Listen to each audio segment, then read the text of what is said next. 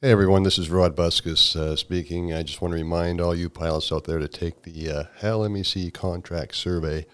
It's very important um, for everyone uh, to do this because it's really about your future. So please take it.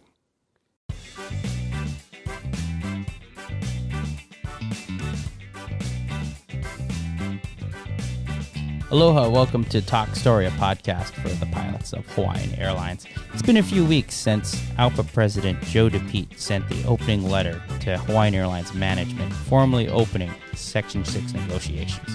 What does this mean and what do we make sense of it? Well, we've got three guests to help us out. Joining us today is ALPA Chief Negotiator Bruce York, H A L M E C Negotiating Committee Chair Captain Doug Grant, and as always, H A L M E C Chairman Captain Larry Payne. Hey guys, how you doing? Pretty good. How you doing? How are you, yeah. Sean Lee? Larry, you guys uh, just wrapped up day two of a uh, M E C meeting. Uh, what's been going on uh, at the M E C offices uh, lately? Yeah, it's great. Um, you know, we always look forward to these M E C meetings. Uh, this one's uh, good because we're kind of back in the swing of things with doing in-person meetings. We've got, uh, as you can see, Bruce is out here from National. Brett, our contract administrator's here. Uh, Pat Cruz, so it's good to have everybody in the office getting some good work done, um, working hard on our strategic plan. Um, you know, I've said it before, uh, we had a strategic plan when we took office a couple of years ago. I think we got, what, two meetings in before COVID yeah, hit? I think we were just, two. we just wrapped up our second M E C meeting when COVID hit, and so that strategic plan kind of went into the, the gurgler and time to redo. So, so when you when you say strategic planning, like how detailed do these things get? Like how um how, how what are you looking at? How far in the future do they go? I'm going to turn it over to the professional at the strategic plan, Bruce York. Well, thanks, Larry. um, it's nice to be out here. I think uh, my last big trip before COVID, March of last year, was right here working with the M E C, and uh, it's right. Nice to be back. You know, I. I strategic planning is um, different than some people think. It's not project management. It's really trying to understand where we are today, um, think about how the world will be different in the future, um, understand what our goals are, and and try and understand what the opportunities to complete those goals and what the obstacles are for completing it, and then assign tasks and make sure we're benchmarking our work successfully. Um, and we do that in organizations like this, and particularly when we're approaching or in the middle of negotiations, we want to know where we're going three years from now, four years from now, five years from now. And that. I think it's important, too. Bruce said something there I just want to touch on quickly. Although we're out of the pandemic, we're coming out of the pandemic, and, and things are recovering, it's still going to be kind of a new environment for the way airlines operate. So it's important, you know, it's not going to look the same. If it ever does again, it certainly won't for a, a little while. So you have to adjust your, your plan uh, according to that. And Bruce, as a chief negotiator, you work with uh, most ALPA properties and, and, you know, you've flown a great distance to come out to Honolulu and, and be with us. Uh, just, just for people listening, in five words or less, what do you do? Five words or less. Well, I'll try and condense forty-one years of work into five words or less. Um, you know, it, it's really funny. I, I, um, I did start at ALPA in nineteen seventy-nine, um, worked with a number of smaller carriers, worked with bigger carriers, Um, ended up in the entertainment industry leading big multi-employer negotiations for actors and broadcasters and recording artists for ten years, then came back to ALPA in two thousand. My life is, has been about negotiations and problem solving, generally labor relations and planning, uh, for resolving labor relations issues in negotiations and outside of them. Doug, we're in the thick of it now. First surveys come out. Uh, we're we're slowly turning on the negotiating machine. How are you feeling? You getting sleep still, or what's oh, what yeah. you gonna war? This, or what's this is a grind. Yeah, yeah. And the, as the the key word that you just st- uh, stated was the the survey.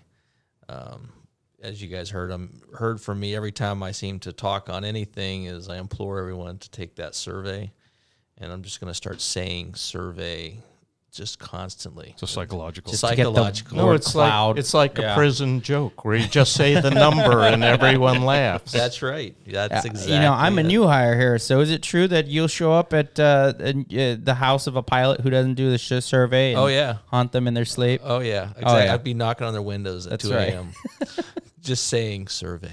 And just survey. Why is it important? Because that's how your voice is going to get heard. You, you, you know, yelling at a rep in the in the locker room is not going to have your voice heard. It's if you do the survey, that is how we read everybody's comments, um, those data points, that uh, ranking, uh, the number ranking that's in the survey is critical because you can't have everything as a, as your most important. And so by using that ranking system, that allows you to t- to tell us what is most important to you, what's second, third, fourth, fifth, what's worth nothing to you.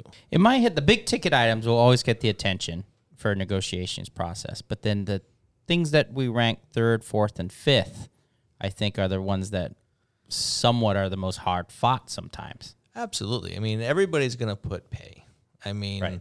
I'm, it's rare for me to see, I, well, Bruce has got forty-one years. I'd be curious if on a survey, has pay ever been not number one?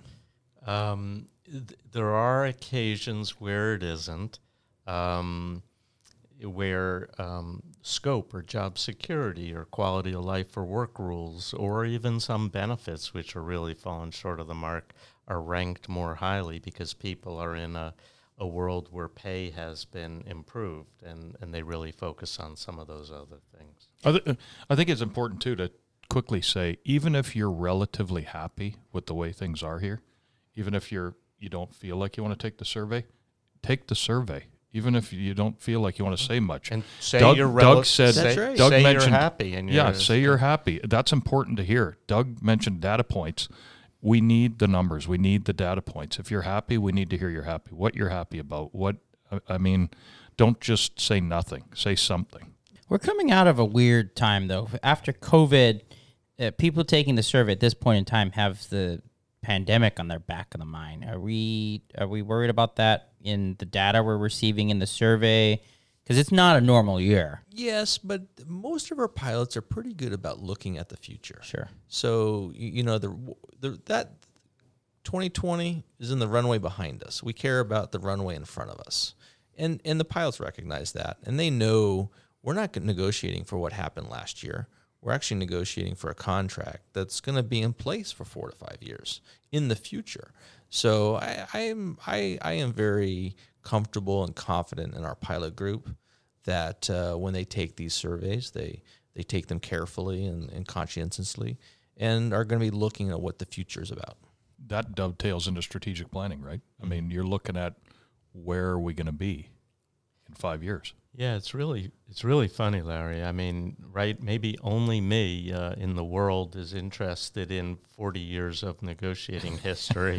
um, but, you know, I, I really look in five and ten-year increments or blocks. And, you know, I think I really could go back to, you know, nineteen eighty if we wanted and, and think about how deregulation affected those five years and then how the next five years are what they were characterized by and then the post nine eleven. I think I think we look at bargaining, as Doug was saying, and for a, a big Section six negotiation with a view of what does this cycle look like and what does the next cycle look like and what things should we be doing now and how should we position ourselves for even the next negotiation.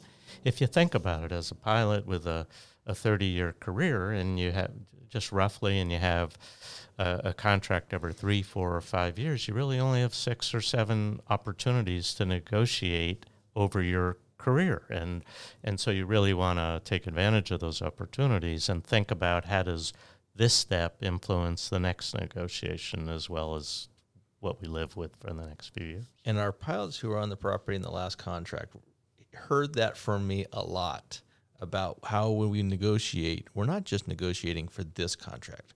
We're negotiating for the following contracts and putting us in the right position for the next contract and the next contract. Because, as Bruce said, you're going to have five or six contracts. It's not, you don't want to You don't want to miss a cycle. That's you don't right. want to, I mean, misstepping uh, really, you lose five years out of that thirty-year career. It's very hard to recover. That's exactly it. Can someone give me just the basic top-down overview? I want to take a step back for, for our new hires like me, that uh, the whole process of Section six negotiations, we're past the opening date. We're in the kind of data collection phase. What happens from here, and what can we expect going down the road? So going down the road, we're we're we we've had our official Section six opener, which is a regulatory paperwork thing.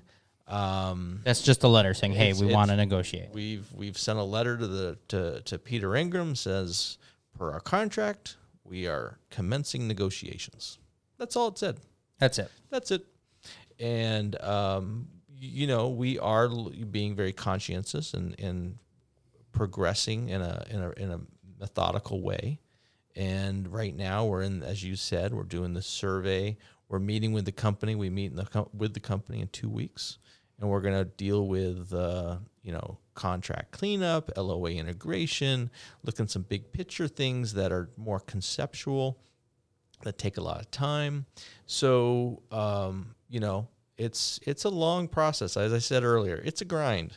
It is not, this is Section six negotiations and not something that's going to happen in two to three months. It's, it's, it takes a year. And, and a lot of it, Sean, is really counterintuitive. We've all been in negotiations of different kinds. We buy cars, we buy houses, we, um, you know, have other businesses. It's really collective bargaining is much different than lots of other negotiations. I used to have um, one of my favorite R and B artists who will remain unnamed in the entertainment industry used to tease me all the time. He was on our negotiating committee with recording labels, and he said, "Bruce, when are we getting to the big stuff?"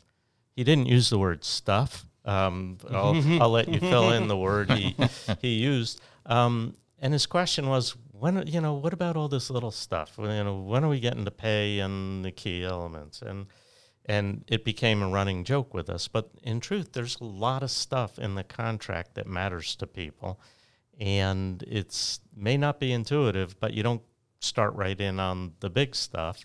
Um, because if you did and you solved that, you didn't, that would be it. No one would be, care about some of the other stuff, and That's it wouldn't right. get done. So it's really important to build to a point. Um, it's also really important to try and focus negotiations so they don't take years and you miss the cycle. So there's a balance between dealing with things that are essential but not going overboard, um, and getting to the things that really matter. Let, let's talk about timing a little bit, because uh, we're just on the back, on the recovery side of, of COVID, and there were some airlines that were negotiating during. Alaska, United, they were negotiating during the pandemic. Does yeah. that put us in a advantageous spot, or are we worse off? Or Yeah, that's a really good question. And, you know, we won't know the sort of the last chapter until everyone is, you know, further along in the cycle. But again, it's it's been surprising how rapid the recovery is. Airlines acknowledge it. They're way behind the curve in terms of capacity. Um, many of them have no more net debt than they did going into COVID. That is, they took on a lot of debt, but turned cash positive pretty quickly. So um, it's not as dire a situation at all as a lot of folks were expecting. And the trouble is pilots, uh, I think, see that, and their expectations are back to close to their twenty nineteen uh, old levels, but companies are still living with, holy cow, how did we survive this, you know, catastrophic event? They did, and they came out of it pretty well. Um, so I, I think, Sean, the the bargaining going forward is going to be different everywhere, and it's again, it's going to be a little counterintuitive. And by that I mean U L C Cs, leisure carriers like Hawaiian, um, smaller carriers, not the big guys, actually probably came out of COVID in a little bit stronger position. They actually, there is more debt on the big guys, and they're also not taking advantage of business travel as fully. Um, so negotiations on carriers like Hawaiian may move forward um, more easily than they will on the big guys. You know, the picture is still, you know, a little rockier. In the past, right, we might have done uh, set patterns in this yes. cycle at the bigger carriers and tried to conform to them at smaller carriers. I'm not sure this time that smaller carriers aren't going forward themselves first. Sure. Right. And we have flipped on everything it, like twenty twenty. Everything's right. just flipped on its head. And we who, have, who would have thought we'd end up on the fortuitous side of anything, right? Well, it's going to be a fun executive board. Yeah. And that's what I'm saying. I mean, we have to really, and that goes back to your question, Larry, about planning. I mean, we really have to look at the environment, see how it's changing, be flexible enough to take advantage, not be tied up in the way we always did things, and instead look for opportunities, complete goals. Um, since we're talking about, you know, the, the after effects of the pandemic, Larry, we we signed, uh, what is it, thirteen L O As? fourteen, I think fourteen, fourteen, fourteen L O As or fifteen. During the pandemic. Some of the bigger ones were like the easel, peasel, uh, early retirements, uh, extended leaves. Just talk about how our, all that sacrifice during the pandemic will help push us through the, the uh, negotiation process. So first of all, it it seems like poor Doug and his guys have barely had a chance to come up for air from those fourteen L O As, and here we're now straight into Section six. So they've been around the clock now for two years, and it's going to get worse. I mean, I fear for those guys. It's going to be around the clock. I know Doug. I've known Doug for a long time. Know how he operates. I can tell you that there's nothing that Doug's done in those L O As that hasn't set us up for what we're trying to accomplish moving forward. Doug is always thinking of, and I think he said it on this podcast numerous times, thinking ahead, thinking of the next step. What's next? What's out coming after this? How is this going to help us after this? So I think whatever we've done in the last year, L O A-wise, to help us claw our way out of this pandemic, even though that was done to deal with this specific situation, he's also thought of it as, okay, what what do we need to do here that's going to help us there? And uh, that's the way they work. I mean, it's it's a process, and, and he's always thinking of how can how is this going to work then? How is this going to work now? So, um, yes, it had to be dealt with then, but it wasn't just for then. Interesting enough, though, I think maybe going into Section six, it, it's an easier process than going from L O A to L O A. Would you would you say it that, or is it the same kind of grind? Oh, I'm just going to say survey. But, um, you, you know, it it's it, uh, I actually think the last year was harder than Section six, because with Section six, you can kind of game plan, okay, we're going to deal with this subject, you know, for the next two months, and we're going to deal with this su- subject. And so you can get your subject matter experts up in line, and you can, you know, think about having more time. Ra- Last year, things are just thrown at you, and it's like, well, you got a week to solve this problem. And you, you, you spend a week trying to solve the problem, and you're thinking, okay, you know, you're, you're getting through that. And all of a sudden you're not actually, you're not even through it yet. The next problem pops in, and now you're thinking, okay, how do I game plan that dealing with this current problem? We're already seeing the next problem start to arise. It becomes a really hard thing to do, because there's no, there were, I hate to say that, really hard for me to say, there was no planning. Well, there, and there's no playbook. There's yeah, there's no it was playbook. Filling holes in a dam, pretty well, much. Yeah, yeah, yeah. It, it, no playbook. It, and and we're not alone. Yeah. I mean, you know, Larry gives the, the N C a lot of credit. Every N C at every property was doing the exact same thing. Everybody kind of talked about comparing it to Section six, and it's like, this isn't, this is crazy. I just think it's encouraging to be out of that period this fast, yeah. to be planning for the oh, future. Absolutely. Who would have thought? Have a routine, um, predictable schedule for bargaining with an airline that's making money again and functioning, you know, like it used to. And, uh, you know, that's a better environment than having multiple emergencies thrown at you every yeah. week. What can a line pilot do to stay involved and stay engaged uh, during our uh, negotiations process? Survey. um, so... Um, the shameless plug. Right. Unsolicited yeah, testimonial. Exactly. No, I, you're not going to plug my all pilot call, Doug? Absolutely. That's the next most important thing is the all pi- is the communications. You know, we have our communications going out by print. We have our all pilot call. I think um, the M E C right now is going to uh, be going to once a month uh, on the all pilot call. And if if if negotiations start ramping up and we need to get more stuff out to the pi- uh, pilot group, we'll have more uh, all pilot calls. We got people in the lounge. Larry, you want to talk about that a little bit? We we just bumped Sam yeah. Strobel up yep. to uh, uh, P two P S- chair. Sam, Sam Strobel is our new P two P chairman. Um, great guy. So all the hate mail and complaints go to him. They, they all go Strobel to him. Yeah, pilot to pilot. Exactly. Samuel Strobel. That's, yeah, A L P A dot org. Strobel. Um, yeah, we you know, we've got P two P guys. We worked with the negotiating committee guys. We decided, hey, let's do something we haven't done before to to try to get more data on the on the survey. survey. And we put P two P guys, there's Doug again, survey, even in the background. Um, we put P two P guys in the lounge, and you know they've only been doing it for two days now. Yeah, I just think two days. Today's day two, but we talked to Sam today um, on the phone, and he says he's getting good feedback. It's they're getting good numbers, and people are interested. And and listen, I'm going to make a, a, a plug here. I think some of you have probably started the survey and not finished it. The survey you got on, you took a look at it, you answered a few questions, you didn't finish it. If you haven't finished it, please, please, I'm begging you. Go in, finish the survey. Whatever you want to say, say it. Like I said before, it doesn't matter one way or the other, but just finish the survey. And if you keep getting emails, uh, you say, oh, I, I did the survey, but you keep receiving those emails saying, do the survey, it's because you didn't complete it. So if the emails stop about conducting the survey, directed right to you, then that means you've actually completed the survey. So those emails are targeted people who have not started or not completed the survey. And the other last thing we're going to do, we did ask the M E C um, today about doing our um, N C sit and chats or sit and drink uh, that we did our last contract. So starting probably November, we'll start having small group Um, chats um, at different parts on Oahu, different parts of uh, of the island on Oahu. It will also be going out to the outer islands.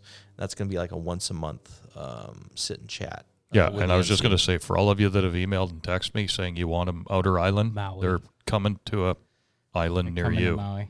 We will be. We're definitely going to be doing Maui. Definitely doing the Big Island. Um, not sure about Kauai. Molokai. Uh, I can guarantee you it's not going to be Molokai. If know. I have to get on a different airline, I'm not going to get to the pub of yeah, it. I yeah. flew from Okolota for two years. Bruce, why don't we wrap it up by talking about the importance of uh, pilots being uh, involved or at least informed uh, sure. during the negotiation process? Yeah, well, the, the, the most important thing is I've probably never seen an M E C chairman beg before. So now that you got your M E C chairman begging you to complete the survey, you know, got to take advantage of that. Yep. There's so, a first for everything. That's right. I think the basic issue is people generally won't fight for something they don't understand, right? I mean, that's no one does that.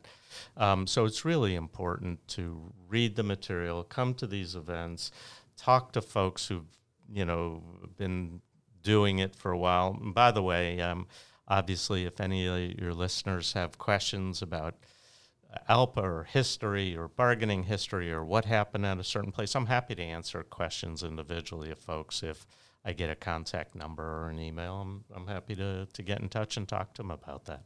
Um, so it's super important to have an involved, informed, active, engaged membership. It makes all the difference in the world in in bargaining and bargaining success. Now, obviously, we have to execute well. We have to have a plan. I think we have all of that. Um, we can't force engagement and, and involvement. We really depend on pilots for doing that. The company pays attention to that and um, responds to that. Well, thanks, guys, for joining us. This has been Talk Story, a podcast for the pilots of uh, Hawaiian Airlines. If you have a question, send us a dart or uh, send an email to howcommunications at alpa dot org. Talk Story is produced in uh, the HAL M E C office in Honolulu, Hawaii. Aloha.